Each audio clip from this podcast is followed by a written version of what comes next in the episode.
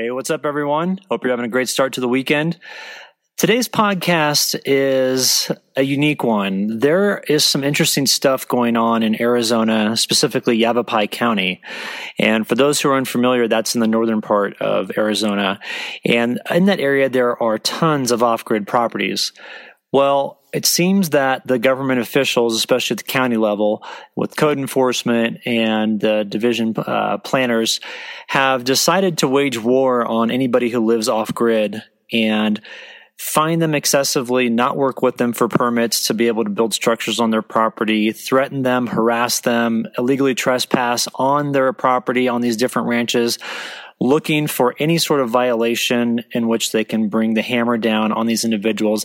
And they've actually evicted some people from their off grid properties that they've spent years building.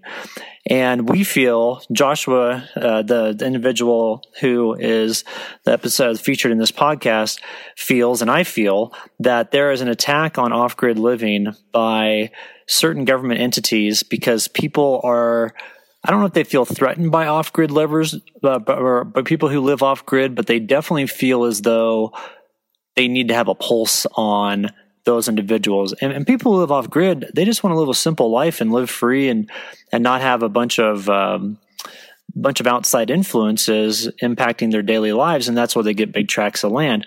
Well, unfortunately, that whole livelihood and that mindset in northern Arizona is being threatened.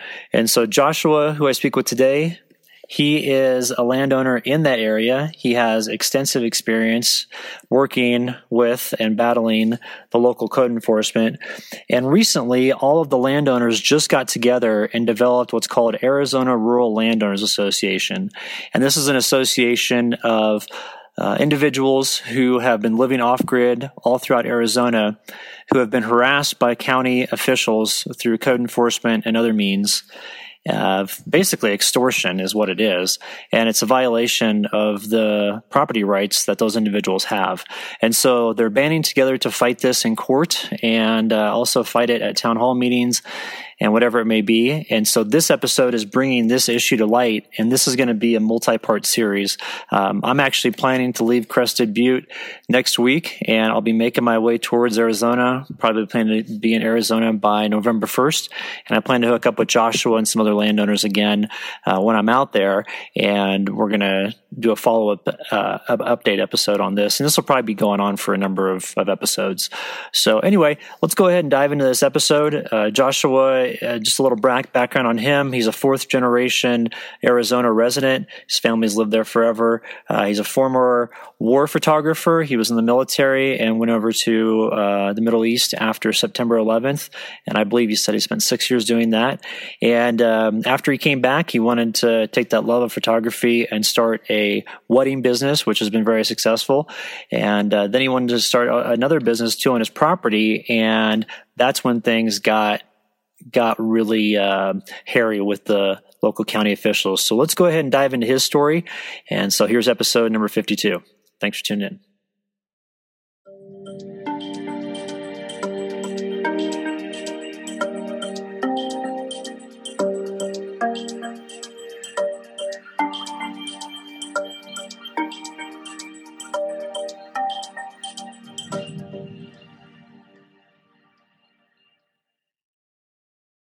So I'm really interested in speaking to you today about what's going on out in, in your neck of the woods in there in Arizona. Because my, my friend Chad Bria, who I who I've known for gosh, better part of two decades, he and I met at our first corporate jobs ever when we were in corporate America. And then, as you know now, Chad's off grid in the same area that that you are, and he told me about some crazy stuff that was going on um, in in your region. But I, I first, before we get into that story, I, I, wanted to just get into a little bit of your background and what brought you into that area, um, what you were doing prior to to um, before you moved into the place you're at now, and kind of like what your long term goals are for being off grid. And then let's get into the story about what's happening behind the scenes in the county. Yeah, thanks, Brian. I appreciate it. In a nutshell, a little bit more about me. So I, four generations Arizona. Um, my family has been here for a long time. I joined the military when I was 17, left when I was 18. Um, my selective service date was actually September 11th, 2001. Um, oh my gosh. That was when, you know, everybody kind of got the proverbial fire lit under them and, and we all felt the need to, to join and, and serve uh, for one reason or another. So I joined, I was 17, so I left the year after. And uh, when I was 18, as soon as I turned 18, I, I went to basic and I served uh, just over five years in the Army. Um, when I got out, I came back to Arizona uh, with a plan of working for my father's company uh, in cabinetry, and, and that was in 2007, 2008. We all know what happened then um, the recession, and, and yeah. work wasn't there. So I had always been the unit photo guy. Uh, I started my photographic passion um, doing war photography in my deployments, and I decided to turn that passion into a career. So I moved to San Diego I started a business, excuse me, in the wedding industry, and uh, and I've been doing that ever since. So almost uh, 12 years now. I've been in the wedding industry. So I do wedding photo and video, and that is the segue into what brought me back to Arizona. Um, I knew that I would, you know, as a freelance, self-employed wedding professional, we don't have employer match benefits, 401ks, and all that fun stuff. So you have to kind of figure out your own retirement plan. And mine was to open a wellness retreat and wedding venue with my wife, Emily. And so we were originally looking for property to do this in, in California. And uh, a family member, member of mine back in Arizona uh, advised me of property for sale. Uh, very beautiful properties, all usable land, very good prices in northern Arizona in Yavapai County. And I had never lived in Yavapai County. I had no idea what the the political and, and government climate was like, uh, but the property was just too good to pass up. Beautiful, 20 acres, uh, juniper forest, all oh. very, very shallow grades, just all usable property. And and we had the opportunity. We got a great deal on the property, and and we purchased it. And I guess this kind of leads into to why we're here. Um, mm-hmm. We, when we purchased the property, we knew that we would have to go through what's called a conditional use permit pro- process because this is a residentially zoned area. Now, let me set the tone by saying these are all rural, very rural ranch properties. We are in the middle of of nowhere. Our town is unincorporated. Um, every 90% of the people that are up here are either A, on a fixed income, or B, self employed and work for themselves. And we're talking 10, 20, 40, 60, 120 acre parcels. The smallest parcels out here are 10 acres, so pretty big. Mm. And, and, you know, uh, just to give people a reference, uh, if if they want to in their mind try to uh, you know visualize how large that is, three blocks is considered a city, or I'm sorry, three acres is considered a city block. So for those that are that, that aren't familiar with land, like I, when you say ten acres, I'm like, oh, I know exactly what that looks like. But before I started living off grid, I, I had no clue when I was living in the city. So right. to, just to reference people, those are large properties. Right, and you you know you can't see your neighbor's property from your home, which is exactly what people want when they come up here. And we knew we were going to have to go through that conditional use permit process. We there were unpermitted structures on our property that we knew we were going to have to bring into compliance. We knew all of this. We started advertising for our business um, prior to opening and prior to obtaining that conditional use permit, just like every other restaurants, uh, boutique, new shop, they they start posting advertisements and start advertising on social media prior oh, to yeah. opening and prior to obtaining all those permits. And in in the case of weddings, we started pre-booking prior to obtaining that permit knowing that we had unanimous support from all of our neighbors, which is what dictates the approval of a conditional use permit, there's two things the support of your community and the board of supervisors for your county. Mm. Um, we had unanimous support from so many people in our community, and we weren't. We were bringing something that was going to bring yet revenue to a, to a town that almost died when they moved the railroad. We're bringing tourism here. We're, so we had all all the faith in the world that we would get approved, which we did. We did get approved for the, for the conditional use permit, but they brought us in. Uh, one day, I was driving to our property, and there was a white Yavapai County code enforcement truck parked in front of my ranch entrance, blocking it. They would not let me enter my property. Um, I wasn't expecting anything. We weren't doing anything wrong. Uh, we have a beautiful home.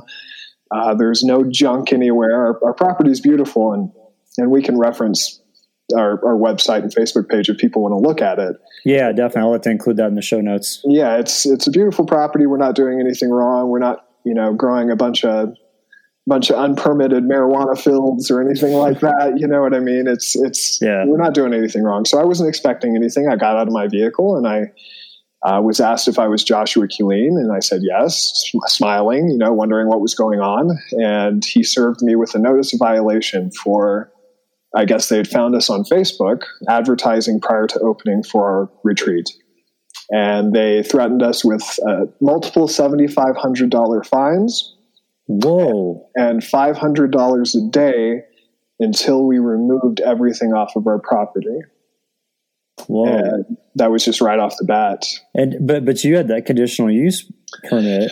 We hadn't done it yet. But oh. here's the thing: advertising for a business mm-hmm. Is not a violation of any code ordinance. No, that not at all. Pre marketing is ha- happens all the time in the industry that I used to be in. And I mean, if you were in the cabinet cabinet industry, you know a little bit with your dad. I mean, you know that people pre-market those communities before they even break ground. Exactly. There's, no, there's, there's not even roads or infrastructure. Before there's there. before there's approval from the city council, before yeah. anything, they start pre-marketing, which is what we were doing, and we were using these funds to come into compliance, to do all the crazy, to pay all the crazy fees, and to do all the ridiculous things that they expect us to do in a rural area to come into compliance. We were using that money to come into compliance. Mm-hmm. So like the, so like the pre bookings that you were getting, you were able to use that, or your your plan was to use that, if I understand you correctly, uh, to to pay for those ridiculous fees. Exactly. We're, I mean, and just to reference the type of fees, just the application fee for a conditional use permit for us.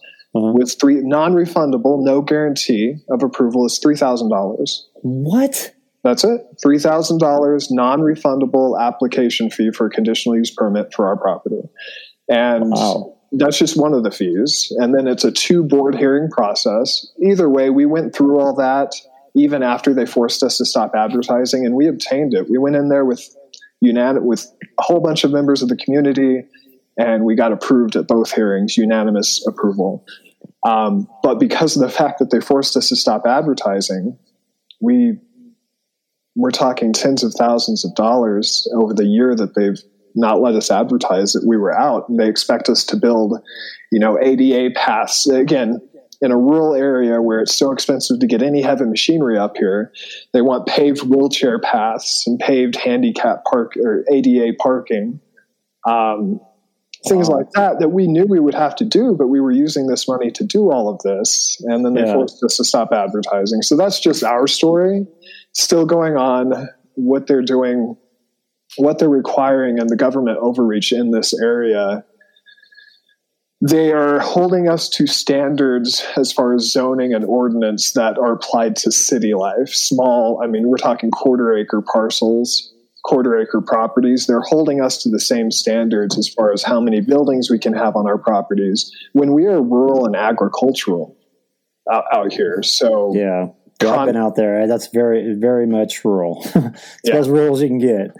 So, yeah, uh, that's uh that's crazy. You know, after you and I spoke the first time, uh, I got online and, and started just doing some Google searches about some of the corruption going on there in the county, and I found a truckload of information. I mean, articles that date back uh, from reputable newspapers like this newspaper in Sedona, and there's other ones in Phoenix, and different ones that are that are picking up on these stories. And it sounds very similar to what you just described exorbitant fees. They won't work with you on anything. They threaten you like crazy. They won't allow you access to your property. And it's just out of the blue. And uh, they're evicting people from their land and doing all this crazy thing. And it's like an assault on people who just live free. And I, I, I see that in my, in my neck of the woods and what I do as far as vehicle camping and, and truck camping full time.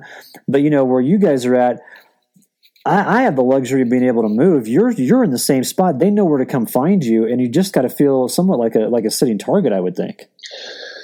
Um, I want to speak in generalities here, but I know what's happened to us. But if you've watched my YouTube channel, you've seen I've been interviewing other families that are going through the same thing. Ours was on a grander scale because we're trying to open a business on our property.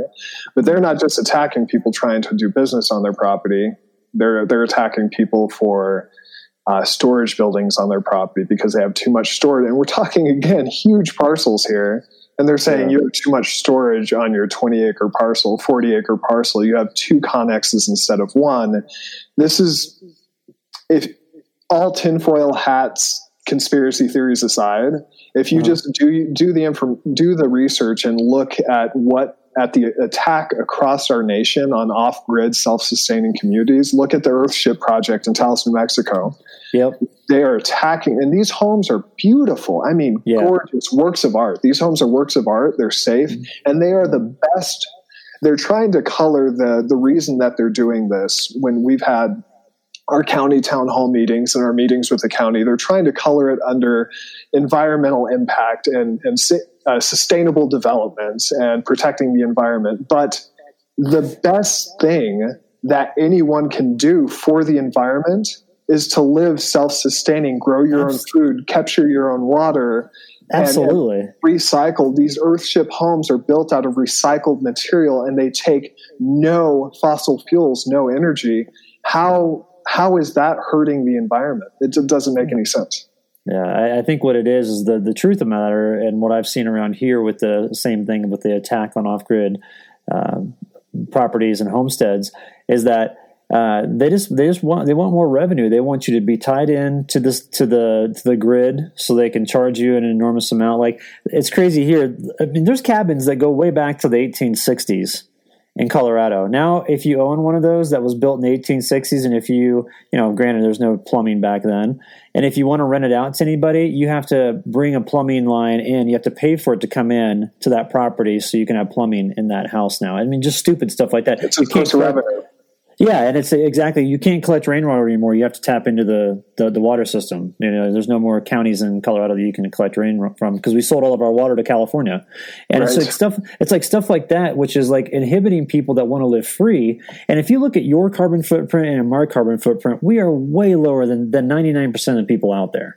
And it's, yeah, yeah, it's just frustrating. It feels like it's an attack on people who want to live independently and want to live self-sustaining and can do it. And the people are like, "No, I don't want that. I want you to be tied into where I can put the screws to you." That's exactly. yeah, it seems to me that, that, that's what's going on out there too. It, and I see it everywhere. I mean, you, you get online on YouTube and you look at anything, you Google off-grid homesteads, and you'll see a bunch of people's stories come up that people are getting attacked. And this is this is stuff out in the middle of nowhere. There's a place in Colorado down by the Great Sand Dunes National Park there's nothing down there, and those people are getting hammered from the state and the, and the county level, and I, I don't understand it. So, going back to this is sustainable development ethos that they're the color of sustainable development that they're hiding behind with all of this. If if you look at uh, Antelope Valley, California, this is one uh, example. Same. There's actually Reason TV did a did a. It's on Netflix, I think they did a full uh, special on this exact same thing 11 years ago. Exact same thing. These are people that have lived on these properties for 20 years, you know, 15 years, 23 years, and they they're affecting nobody, and they're living responsibly and and self reliant, and then nuisance they called them nuisance abatement teams which is basically code enforcement with the county yeah. they were coming out with police force um, to these properties and and just straight up putting scare tactics into these people. And and a group of them got together and they went to the to the district supervisor for that area and they asked them the only thing that makes sense the only reason that you would be doing this is that you have development plans for this area. And they said emphatically no there are no development plans. And at that time there was nothing on the books. There was no way to prove that there were development plans, but 11 years later, there is now a mega development in the Antelope Valley in that area, and those people were forced out. So, yes, we can't prove that, you know, supervisor Ed Nobody has a backroom handshake deal with mega developer, you know, Joe somebody. Yeah. We can't prove that, but just look, just do the research, look at what's happening. They want to pave the way development services in Yavapai County wants to pave the way for developments which they make way more money off of than our large parcel privately owned self-sustaining homesteads exactly yeah they can't monetize what we do because we don't no. need them no God, dude, that's so frustrating. So, so, so you've been appointed. If I remember, if I uh, heard correctly from Chad, you, you you're actually the spokesperson now.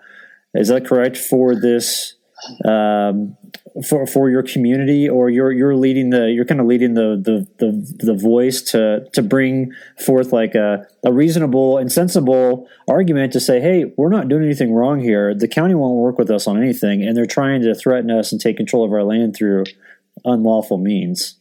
So my my new official title, which I haven't had one of these since I was in the military, but uh, my new official title is media coordinator, and it's for the Arizona Rural Landowners Association. So what we found out, uh, we have a really intelligent, strong, and rational group of people out here that have a, a, a very broad skill set. Um, and, and you've met some of those people or, or, spoke to some of those people. And we came together and we formed the Arizona Rural Landowners Association, or ARLA, uh, which is growing very quickly daily. And what we found out is that this isn't just happening in Juniper Woods or, you know, yeah, our area, District 4 of Yavapai County, this is actually happening all the way over in Sedona, Camp Verde area. We just got put in contact with another group very similar to our own, having the same issues with David Williams and, and development services. And now we are starting to organize, and we're talking hundreds of new members just in a matter of weeks. That's awesome. Um, that all have similar stories and all want to protect our rights as rural landowners. So we we are getting organized and we're showing them them being Yavapai County and development services that we have legitimate concerns and we're trying to do this the right way. I think that's a, that's a that's a good way to do it. Um, you know, you've seen situations in the past where people will um, act out irrationally just out of frustration and that just never accomplishes anything. So i think that organizing and getting everybody together and getting all those stories documented and, and saying hey this is happening across the board that's going to be very effective. At least to raise the awareness. Now whether or not it can get anything done at the county or state level you know if it's if it's as corrupt as we are assuming that it is and that and that it is has been reported then um, you know it's going to be a tough road to hoe. But but i i think that it's it's appalling what's happening I mean, on that note, yeah, we're trying to do this the right way. We have, but we have a lot of very.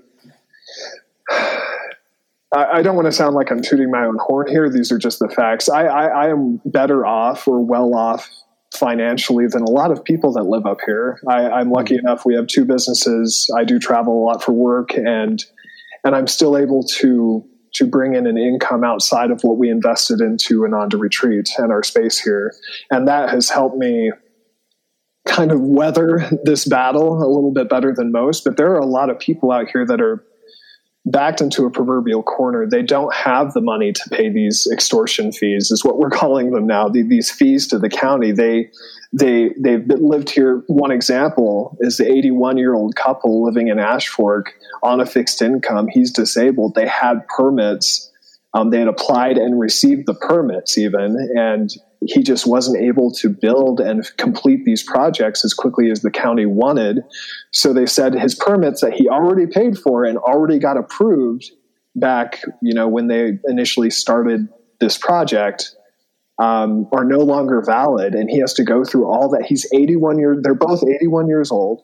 This couple, they've lived here for 23 years, and now they owe $9,370 to a collection agency. That was this month. This amount, nine thousand, was sent to the collection agency from Yavapai County because they couldn't afford to pay these fees. So, uh, back back to your original point, yes, we're trying to be legitimate. The, the tempers are flaring. These are people that are backed in the oh, corner, and, and they, they they're affecting their lives and their livelihood and their home. You can't do that to people. You can't. No, no, you can't. Um, so you know, you mentioned uh, your story, and then you've got the, the, You also just mentioned the story of the 81 year old couple. What other examples are of of the corruption are going on out there that you're aware of and that you can speak about because uh, I'd, I'd love to give people examples, more examples of what's going on, on on the wide widespread scale. I mean, I know you've got the association going and all these stories that you'll be able to collect from the hundreds of new members.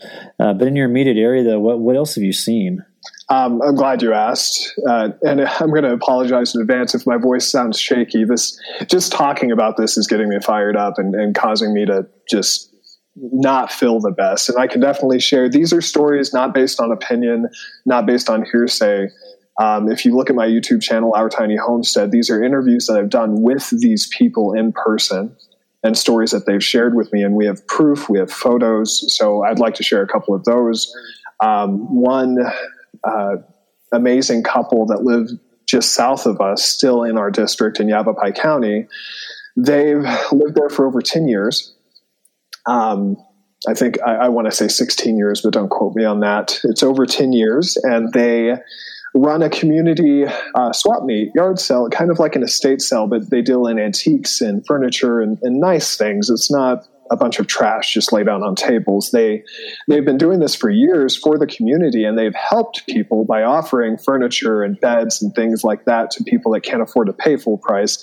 And their home and their property and their setup is absolutely gorgeous. And what they've done is they've I'm sure a lot of people that are listening to this podcast right now, and you know of uh, repurposing shipping containers. Mm-hmm. And if you look up shipping container homes, you see these beautiful I mean, beautiful homes made out of where are we going to put these old shipping containers?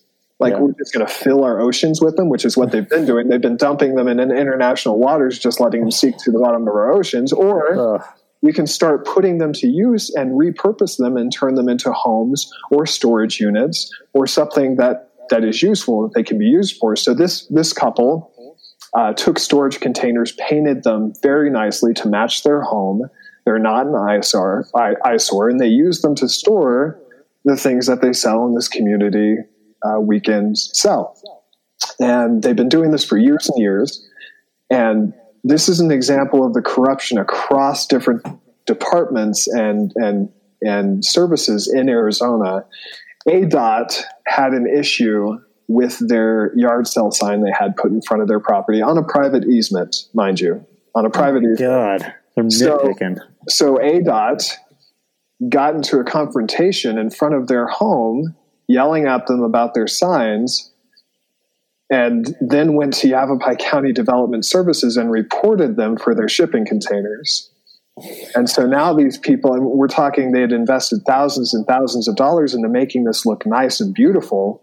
Mm-hmm. And their interview is on the YouTube channel. Um, they are now threatening them with $2,500 initial fine and $500 a day until they remove all the shipping containers but one off of their home. And again, they've been there for over 10 years. So they aren't honoring a grandfather clause because the, the initial clause that said they could no longer have shipping containers was voted in um, just, just under that 10 year mark. They've had them longer than when they changed the law.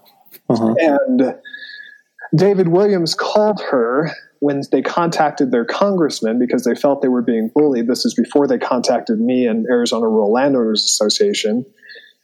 She contacted Congressman Gosar asking him for help because of what had happened, because the code enforcement officer had come to their property, trespassed on private property to get access to take photos of their property without permission, took photos of her, the landowner, in these photos without permission from Whoa. private property, from private. These are the things that are actually happening, and we have proof of.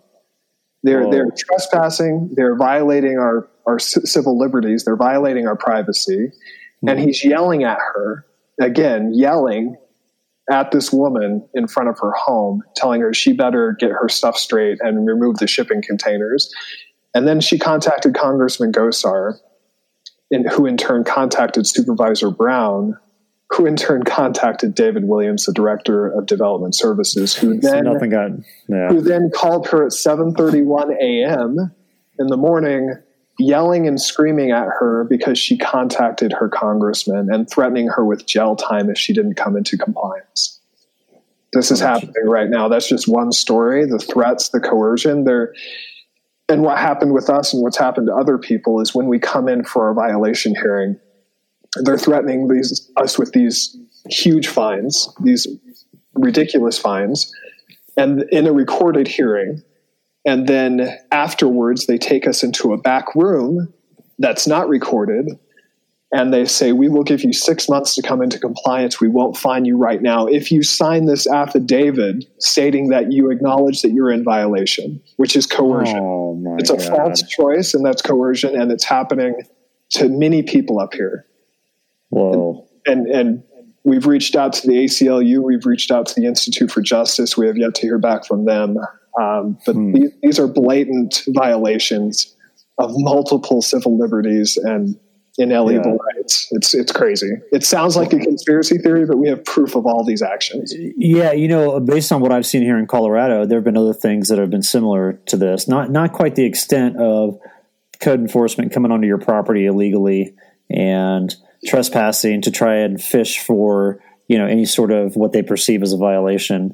But uh, you know, I'd like to put those videos also in the show notes below. So I'll I'll get on your YouTube channel and grab those interviews that you're doing with different individuals, and I'll just list them all, and then uh, you and I can work together to make sure that we explain who's in that because I think the more information we can give to people out there and the more real life stories they can digest, the more they're going to realize that this is a legitimate problem. For anybody choosing to live outside of the city in rural areas, they're just getting harassed like crazy because, like I was saying, you know, they can't control us because we're not we're not plugged into the grid. And so I think it's all about control and money. And like it sounds with the developments story you talked about with Antelope Valley, wouldn't be surprised if the exact same thing is going on in your area. You know, it seems to me like it is. And there's and, no way for us to prove it.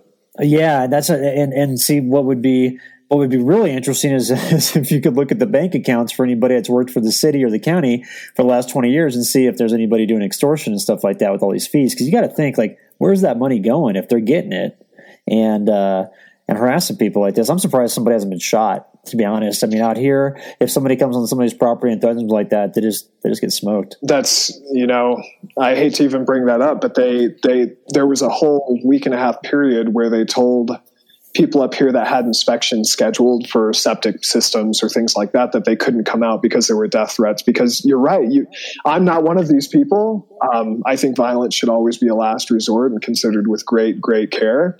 Um, but there are many people out here who have lived here for decades. And when you come in onto their property and you trespass and you threaten them and say you're going to take money from them this yeah. th- this you can't do that to people. You cannot do that to people and, and expect no reactions unless you're in a communist country. I'm sorry. Absolutely. Oh no, I, I agree 100. percent Now, now, when when did this start getting ramped up? Because some of the, a lot of the uh, newspaper articles that I was see that I saw online when I googled it were like they started showing up in like I think it was like 2013, 2014, and then by 2015 there were a lot of articles talking about it, and then there's just been a floodgate since. But was there anything? 2015, 2016. Yep. Oh, okay, so that's okay. So this has been going on now for better part of four, four, four to five years almost. Correct. Yes. Jeez. How many and, people have they been able to to effectively, uh, for lack of a better word, evict off their own property? Well, the founder of Arizona Rural Landowners Association, actually, Lind, um, she was lucky enough to have the means to purchase another property that already had a permanent structure, but they forced her off of her land. They told her she could not live there anymore uh, because she was out of compliance and she was scared and had no other. I mean, she's also one of the first interviews that are on the YouTube channel. And if you listen to her story and what David Williams did to her in that county building, screaming and spitting in her face and threatening her with jail time and cussing, throwing F bombs at her. This is the director of development services doing this in the county building Whoa. and, and threatening her. So she left her property. She, she had to vacate her home and go to another property that already had permits her beautiful home that she had spent years and years to you know trying to make right. And she was trying to come into compliance. She was trying to nobody out here that i know that that i'm sharing the stories of have unsafe homes. And and junkyards. You know what I mean? These are all beautiful yeah. properties that there's nothing wrong. They're not affecting anybody. They don't have a pig farm that's affecting the neighbors. They don't have a raw sewage dump. There's nothing like that going on. There is yeah. no reason for this. That's frustrating. That's infuriating. Um, so you guys are organizing now. You're getting the the rural landowners together, and uh, is the next step to to look at some sort of legal uh, lawsuit against the county or the state? Or I mean, I don't I don't even know how to navigate this stuff. So I'm completely I'm completely in, in the dark as to where you'd even go. It sounds to me like you know if you reach out to a senator, all they're going to do is push it back down to the the local person who's so difficult and and uh, corrupt. So you almost feel like it's a catch twenty two. Like, like what do, what do we do here? So a couple things on that. Um, we have a very experienced person who has fought similar fights to this uh, in regards to the Constitution and, and supporting that and and property owner rights and uh, first off, I would like to say that Yavapai County has multiple complaints with the Attorney General's Office, the U.S. Department of Justice, the ACLU, and the Institute for Justice. We are waiting to hear back from these different organizations. We've started reaching out to them over the last month, month and a half, and some of them they say right on their website when you when you send them a letter that it can take up to eight weeks for the review to happen. So we're right about that point. Hopefully, we'll start hearing back here soon.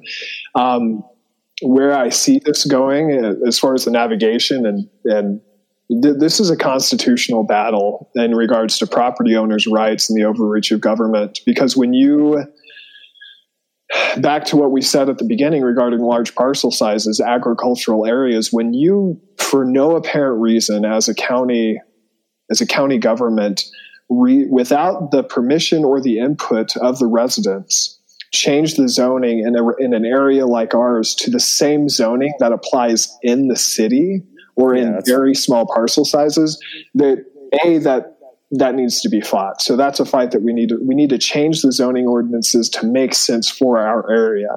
I as a rancher, I shouldn't have to permit every outbuilding or or uh, horse barn that that I have on my property. I shouldn't have to permit a, fence, a horse fence because right now, the way it stands, Mm-hmm.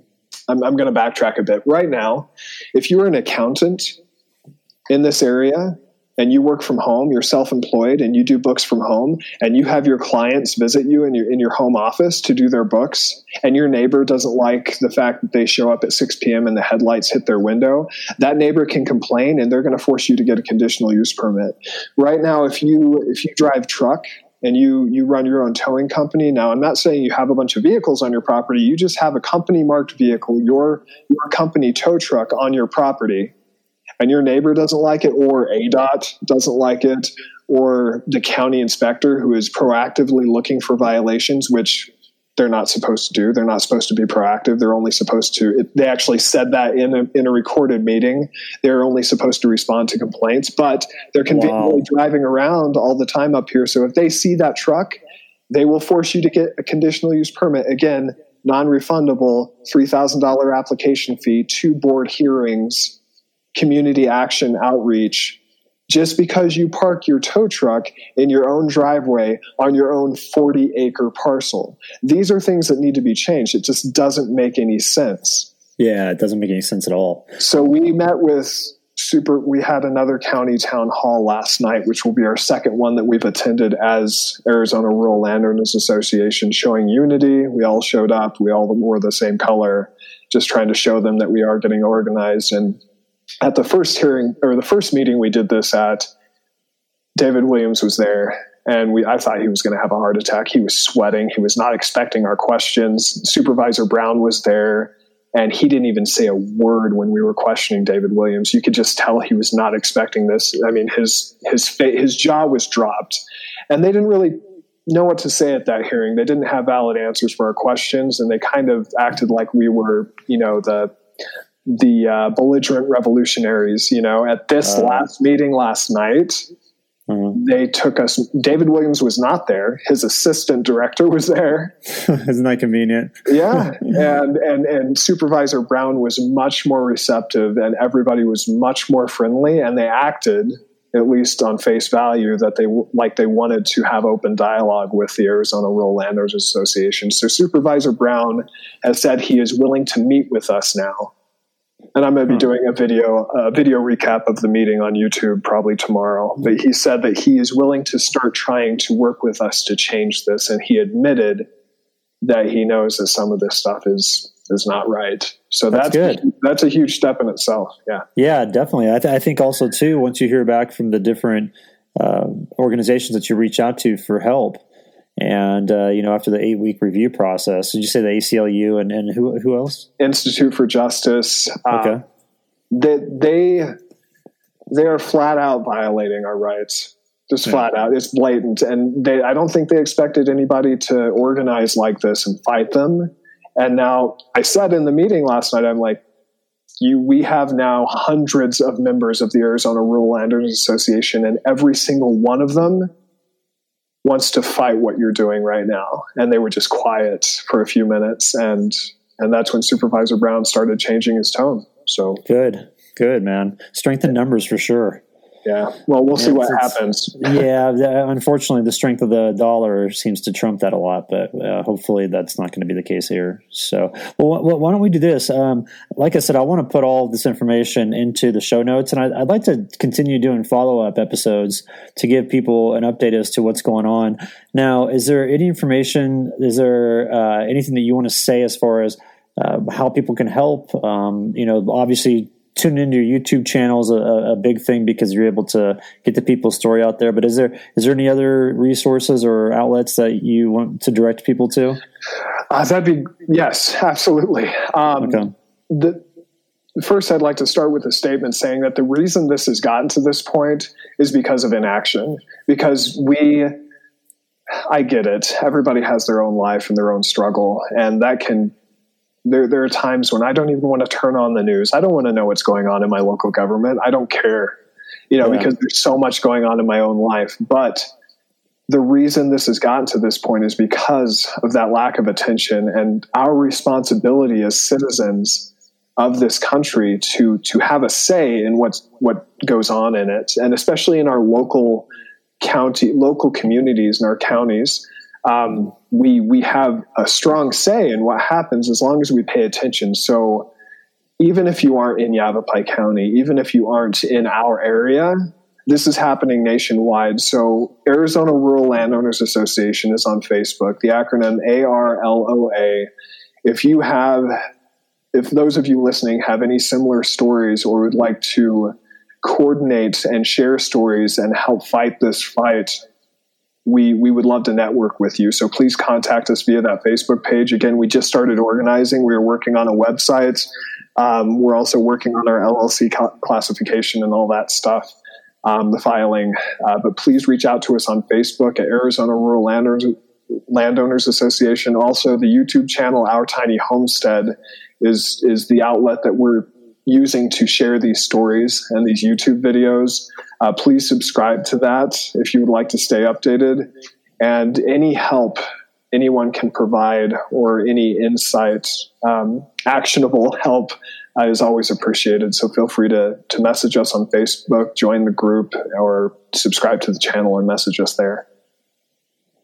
Awesome. Okay. Well, let's include all that. Everything will be included in the show notes below so people can just click on it and and go to those different uh, resources to to keep up to date with what's going on. And, and let's Ryan. stay and let's stay in touch too. I want to I, I, definitely let me know once you start hearing back from the ACLU and and the different organizations you've reached out to, and if anything new comes up, and you say, hey, you know, we've got enough here to talk about a uh, you know the next segment of, of, of this story, then let's get on a call again and do this. And I'm going to be coming to Arizona this fall after awesome. I'm done with my work here. So hopefully we'll get a chance to meet.